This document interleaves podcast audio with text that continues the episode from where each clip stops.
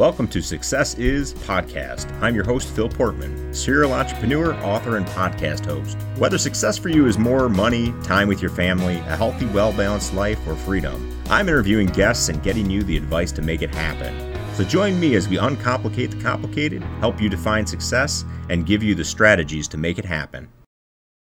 And thank you for joining us today on the Success Is Podcast. I'm your host, Phil Portman. Joining me today is Dr. Allen Stephen Lycka. Dr. Lycka was a cosmetic dermatologist turned best selling author, dynamic speaker, and transformation expert. Thank you for joining us today, Dr. Lycka. Thank you for having me, Philip. It's such a pleasure to be here. Absolutely. So let's start off with hearing what does success mean to you? You know, it, it, success is such an individual thing. But when you look at my resume, when you look at things, I always say, geez, that was a lot of things I've done in my life. You know, I was a, I published 17 books when I was a cosmetic dermatologist. I had over 30 papers. I spoke on podiums around the world with eminent cosmetic doctors. I, I founded the Canadian Skin Cancer Foundation. I founded uh, a society to help with ethical considerations in cosmetic surgery. It, you know, the journey has been long, but more important than that, it's overcoming the things that hold you back. And and you know, in 2003, I was told that uh, my life was going to end. I was told I had ALS, Lou Gehrig's disease. And I was told I should get my affairs in order because I had six months to live. Oh my God. You, you know, so, you know, life is an interesting journey and it is always interesting. Uh, how that came about is I was walking with my wife at Disneyland uh, in, in California, the happiest place on earth. Isn't that crazy? The happiest place on earth. And my wife turned to me and she said, What's wrong with you, hon? I looked at her and I said, I don't think there's anything wrong. She said, Listen to your foot. I, I said, That's the funniest thing you've ever said. She oh. said, Well, listen to it. Well, my right foot had suddenly and mysteriously developed a right foot drop. It was crazy. My foot was flapping on the pavement with each step that I was taking. My wife said, Did you have a stroke? And I said, Dear, if I had a stroke, I'd probably be lying on the pavement muttering something unintelligible. Mm-hmm. Well, she said, when you get back, you better get this checked out. Oh, yeah. Now, now, when your wife gives you that ultimatum, what do you do, Phil? You do it. You got to do it. You got to do it. And so I started seeing doctors. I saw, first of all, a couple of doctors. They referred me to more doctors. They referred me to more. And by the end, I'd seen hundreds and hundreds of doctors. And, and at the end of the day, they had done brain scans, CAT scans. I think they even did scan scans. And you know what they showed at the end of the day? What's that? Absolutely nothing. Oh. The doctors were befuddled. They didn't know what to do. And you know what a doctor does when he when he finds nothing? what does he do? More tests, yeah. more tests, and more tests. So I had every test known to man at that time. And finally, at the end of it, because they were still showing nothing, they sent me to a world leading neurologist, hmm. the brain doctor, the guy that has all the answers to all these difficult uh, presentations. So he, I went to see him. I walked in and I said hi. He said hi back. He said, You better be sitting down when I tell you this. I, I said, Why? I've got a dropped right foot. He said, No, you don't you have ALS, Lou Gehrig's disease. Wow. Get your affairs in order because mm. in six months you're going to be dead. You know, I was taken aback, Philip. I mean, I just walked in and saw this guy mm. and I hmm. said, Is there a way to prove this diagnosis? And he said, Of course, on autopsy. oh, my Lord. What a bedside manner, I tell you he must have been the brother of Dr. House that used to yeah. be on TV, you know. No so so I shot back at him. I'm not going to die to prove yeah. you wrong. Yeah. So, so, so you, you know your purpose at that point. Yeah. Well, yes, and but you know when you go through trauma like that, Philip, you feel like you're a punching bag. Mm-hmm. And you go through the de- phases of death and dying that Kubler Ross wrote in her book called On Death and Dying. You go through anger. Anger is a fundamental response to any trauma. Why? Because you're going to die. You're mad at the world. You're mm-hmm. mad at, I was mad at my wife. I was mad at my children.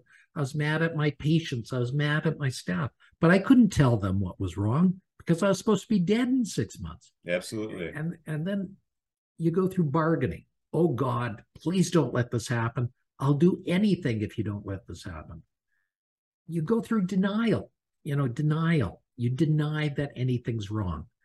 And I denied that there was anything wrong, and I worked harder and harder and harder. But then my right hand started not functioning properly. Now, to a surgeon, that's bad. You know, your yeah. right hand not being able to hold the instruments that you could do. Wow. But I was smart, so I became a left-handed doctor, and I became a left-handed surgeon. And the problem with that is there weren't even the tools invented to work with the left-handed, because mm. left-handed is like right-handed, but it's the exact opposite. Yeah. If you've ever used scissors, for example, and are left-handed, they have to be built differently sure. than right-handed scissors. So I helped to develop the tools that I needed. And then finally, you go through depression. Philip, have you ever been depressed? Absolutely, sure. Yeah. Now, I was so depressed. I'd lie in bed staring at the ceiling, saying, Why should I get out of bed? I'm going to be dead anyhow. Oh, and man. you know, I saw people dying from ALS. It's a terrible death. Mm. People die gasping for air mm. and they literally stop breathing. In fact, just recently, Börje Salming, a famous hockey player, was diagnosed with having ALS. So it's a terrible disease. And mm. usually within six months, you're dead. So I went to my wife and I said, Dear, what do I have?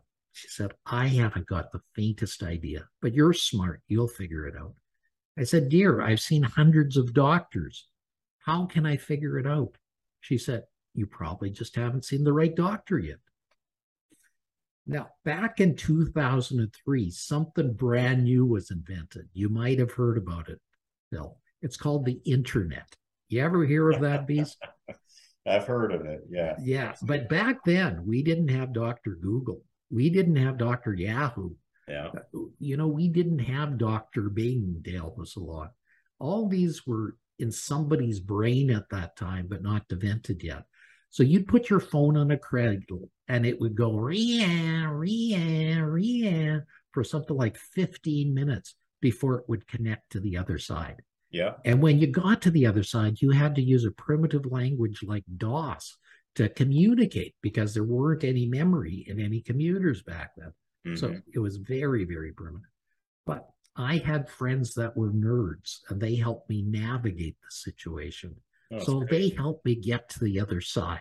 And so I was able to literally find a doctor in Colorado Springs, Colorado, wow. by the name of David Martz, who had a very similar story to me. But he got worse much more rapidly. And within days of getting his diagnosis, he was on his deathbed. Now, he was so well known. Doctors from around the world were coming to say goodbye to him. And a doctor came up from Texas, a Dr. Harvey, and he looked at David and he said, David, I don't think you have ALS. Hmm. David whispered, because that's all he could do at that time. What do I have? The doctor from Texas said, I think you have chronic Lyme's disease. I think you'd be bitten by a tick. And I think yeah. it's mimicking, mimicking this disease called ALS.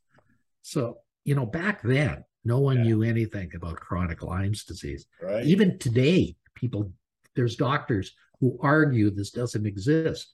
So the beautiful thing is David was started on treatment and with day within days, he was like Lazarus arising oh, from the dead. And so I knew I had to get in touch with him. So I phoned every hospital in Colorado Springs, Colorado, and I met up with him at the Methodist Hospital. And there we talked for hours. Yeah. And David said, Can you come down and see me? And I said, When? He said, What about right now? I, I, said, David. You got something more important than your life? Yeah. I said, David, my wife is throwing a party for Thanksgiving. Yeah. And she has 50 people coming over. He said, Aren't there any planes in Canada? Come on down. Yeah. So I went to my wife. I apologized that I was going to be there. And she said, Well, let's pack your bags. Let's get you on a plane. You going. So I flew down to Colorado Springs, Colorado. The first part was wonderful, Edmonton to Denver. But then there was the flight from Denver to Colorado Springs. It was a rinky tink puddle jumper. You hmm. ever been on one of those planes? Oh, yeah, absolutely. Yeah.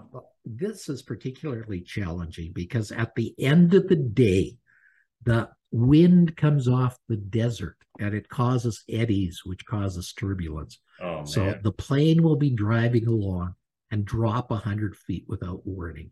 It'll climb back to its regular height and drop 200 feet without warning. It was like the drop of doom at Disneyland over and over and over again. So that 15 minute flight was like the flight from hell. Yeah. So at the end, I crawled off the plane there was David on the tarmac to meet me. You know, oh, back then we didn't have the high security precautions we sure. have now. Yeah. So it was beautiful. He he said, Dr. Lycka, let's talk. And we talked for hours and he said some magic words. He said, I think history is repeating itself. So, you know, he started me on treatment. And that's how I was able to keep going all these years. That's and I was able to stay at the top of my craft of cosmetic dermatology until 2019 when I retired to help other people in other ways. So it's strange that both of you were doctors so the, the question I have is are there other people out there that have a misdiagnosis, be it, you know, chronic Lyme disease or something else, that think they have ALS and could be treated differently?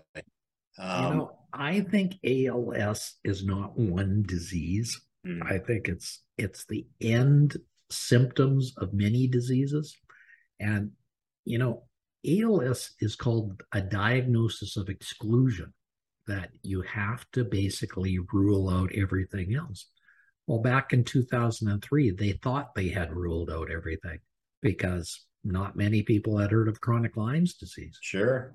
But there are other diseases that I'm sure that mimics it. So mm-hmm. the thing is, I think people should look and question and know and wonder if there's something else going on. Yeah, and absolutely. Ask for a second opinion, ask for a third opinion. You know, a doctor can only know what he knows. He can't know anything else. So it's very common for things to get. Now, sure, people die of ALS. It definitely is. But, you know, I think people need to uh, exhaust all possibilities before they decide that that's the diagnosis they have. Right. No, that's interesting. It very well could have been ALS, right? But caused by something is what you're uh, you're basically saying, right? The ALS could be the the, the, the symptom essentially. Yeah, that's interesting. So let's talk about your let's talk about your career shift. Um, you you went from you know being a medical doctor, and I I get you probably wrote a lot of medical papers and that sort of thing. Um, but now you are a, a life coach, a best-selling author, a speaker, a transformational expert. Um, was that just kind of the retirement goal, or is that who you are? And you and and, and you, what what made that that transition happen? You know, when I was diagnosed with my disease of chronic Lyme's disease, the first thing I decided was to give back. You know, I decided to help people more in ways than I'd done. And the thing I started to do was sponsor an award called the Women of Distinction Award by the YWCA. You see, in our society, even now, Philip, women are not getting the kudos that they need. They certainly don't get as much as they deserve. So I sponsored this gala event, and a wonderful lady by the name of Harriet Tinka applied for an award called the Turning Point Award. Now, that award is giving to somebody that's changed their life around. And Harriet was a world class model. walking the runways of New York and Milan and Paris. And after being in that industry for a while, she grew tired of it. And she decided to take up her second love, which was accounting. And she went to the University of Calgary, which is a university not too far from where I live. And so she went there. And there she was befriended by a psychopath who ended up kidnapping her, stabbing oh her, God. and leaving her for dead. Now, not the, the story, I thought that story was going to go. yeah, and the story gets better than that. You know, she ends up at the hospital. She doesn't know how she got there. Mm. But there, when she was being rehabilitated, she was depressed. And a little girl by the name of Amber comes down the hallway, wheeling up in a wheelchair. And she's happy as a lark. Now, Harriet asks her her story. And her story is that she was in a car accident that cost her use of both of her legs, and both of her parents died. Oh my God. But she looked at Harriet and she asked Harriet for her story. And she gave Harriet hell. She said, Why are you doing this? She said, You've got to use your story to motivate you. Mm. I'm going to make something out of my life. Yes, I've been throwing some bad stuff, but she said, I'm going to do some amazing stuff in my life. So she challenged Harriet to do something. So Harriet had applied for the award for Women of Distinction, not to win the award, but to meet me so that she could convince me to write a book oh, together. Oh, that's great. And that's where we ended up writing the book, The Secrets to Living a Fantastic Life. Now, that was released just in 2020. And what happened in 2020 was a pandemic that oh, really changed the world. And, you know, I was planning on speaking, going to things and, and talking to people around the world uh, about this. And uh, all changed. There were no platforms, there were no stages anymore. So I decided to run a podcast. My podcast uh, was called How to Live a Fantastic Life, where I interview guests from around the world. And it became so popular, it was picked up by a radio station. And it is now a syndicated radio show that is literally 12 times a week and has 3 million listeners a month. That's amazing. So I still try to give back and I try to give back more than that. So that's why I'm a coach to help people in their individual ways. And that's why I'm a, a person that speaks on platforms to change and motivate people. And, and so if anybody needs a speaker for their group, please check me out. And if anybody needs a coach, check me out because I have some skills that can help you out. And you can go to my website, Dr. Allen Lycka, that's D R a L L E N, Lycka, L Y C K A. And I'd love to serve you and help you. That's fantastic. So, um, do you have target readers uh, specifically for your book, or or who would be a great a great reader for that? You know, I, I think anybody that's going through a time in their life where they're having problems, it, it's really something that'll pick you up it, it is written in a rather unique way. As a result of our trauma, Harriet and I found 13 golden pearls that can really change people's lives. And it starts with pearl number one of love and ends with pearl 13 of empowerment. And I'm going to read you something from the chapter on love.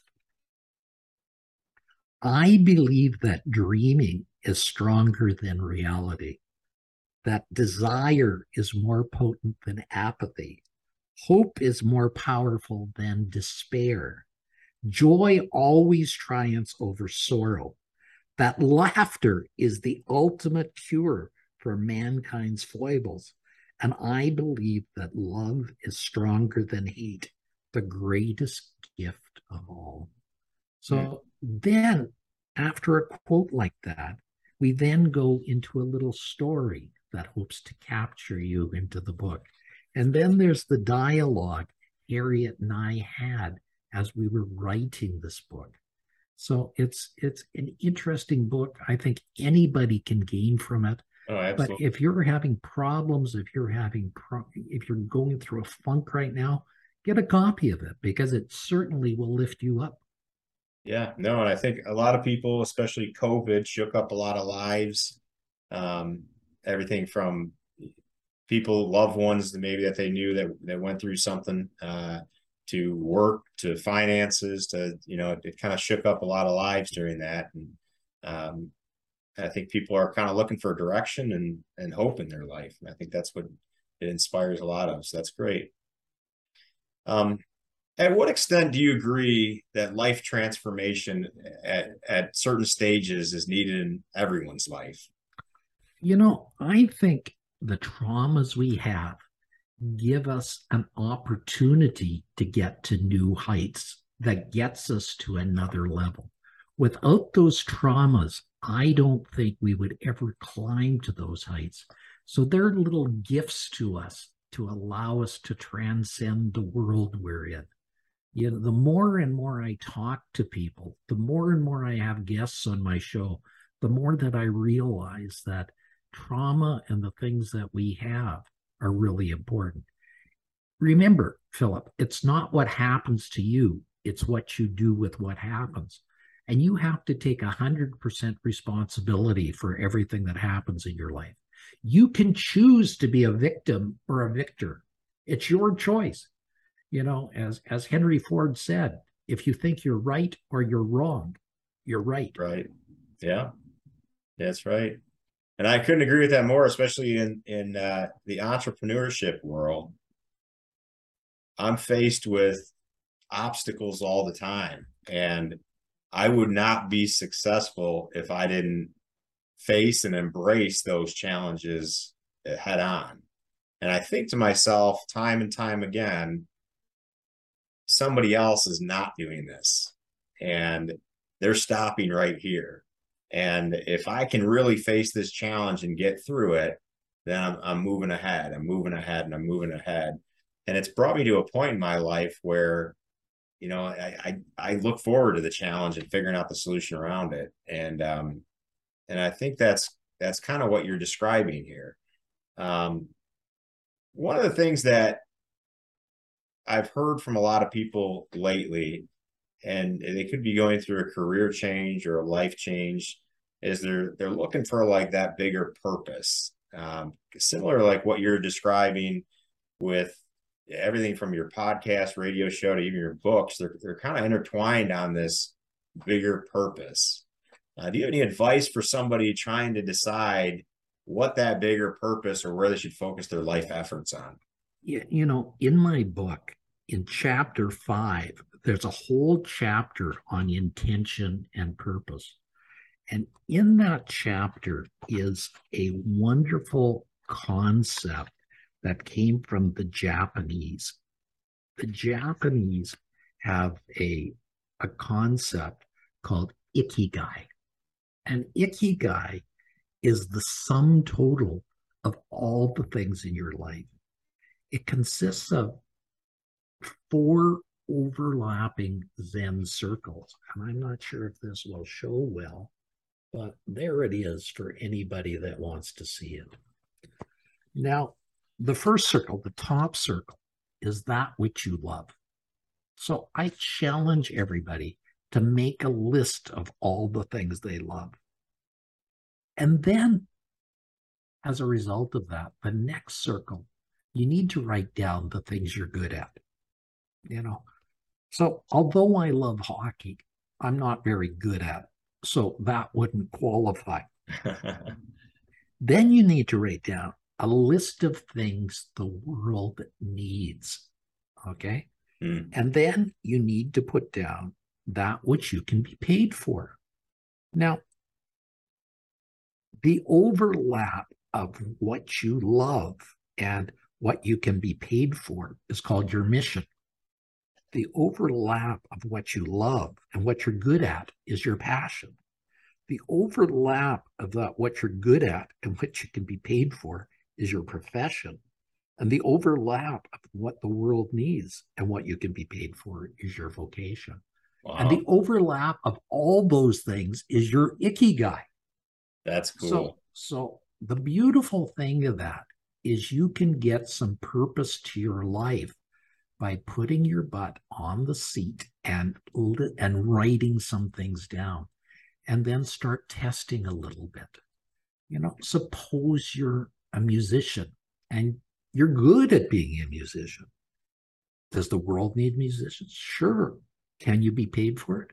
Probably if you're good at it. Then you have to find the pathways to make that happen now you might not be a world class pianist okay you might not play Carnegie Hall, but is that really what you want to do? You know, so you need to take this all into account sure. and, and put it all together.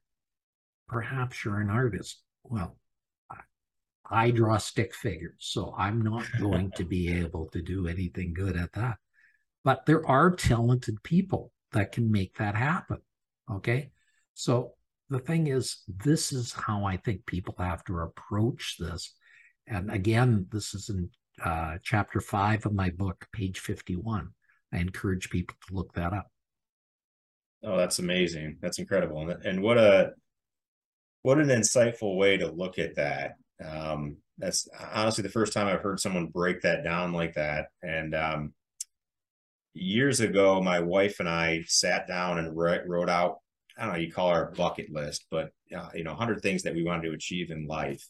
And it really helped us have the conversation align our goals around that. Um, and this is seems like a little bit uh, of a better uh, way of doing it um, and really having that conversations. But writing it down was a really, really important step for us to do. And so I would encourage anyone, um, you know, looking for their purpose or that you feel like you're lost in direction, um, to get this book and go through the exercise uh, for yourself and and get it down on paper. Uh, and, I'd also encourage people to look at chapter six, which is non-negotiables. So, in other words, you need a list of non-negotiables along the way to decide the things you are never going to do yes. to get to your goals, because those are just as important as your goals. Absolutely. Absolutely. I couldn't agree with you more. I, I think one of the, yeah, I would say like the, you need to know when to hold them, when to fold them. And, and one of the things that makes a lot of people successful in business and life is saying no to things that don't align with their values, their directions, their beliefs. And it's just as important as the choices to go where you want to go is to say, no, I don't want to go that way. Um, so that's fantastic. Yeah, I, I, think that's very important. I think people need to realize that uh, all these things are all part of the journey. The journey is uh, all what it's about. So I would request people to be smart and take that journey. Absolutely. Well, thank you so much for getting on with us today, uh, Dr. Lycka. Uh, can you tell our audience where they can get a hold of you, where they can follow you, uh, find your book, etc. You know, most things are, are findable on my website, Dr. Allen Lycka, D R A L L E N, Lycka, L Y C K A. That's dot com. And make sure, uh, you know, if you do want something, give us a dingle. Even if you just want to send us a comment, maybe you like this show, say so. You know, if there's something we can help you with, please let Now, my book's readily available on Amazon around the world. So I suggest that being a great source for it. But if you don't want to get it from there, my website can help you with that too. Well, thank you so much. And thank you to our listeners for listening to the Success Is podcast. And we'll see you next time. Well, thank you guys for watching today. Be sure to like and subscribe for more future episodes of Success is Podcast. If you have any suggestions, please comment below. Look forward to seeing you next time.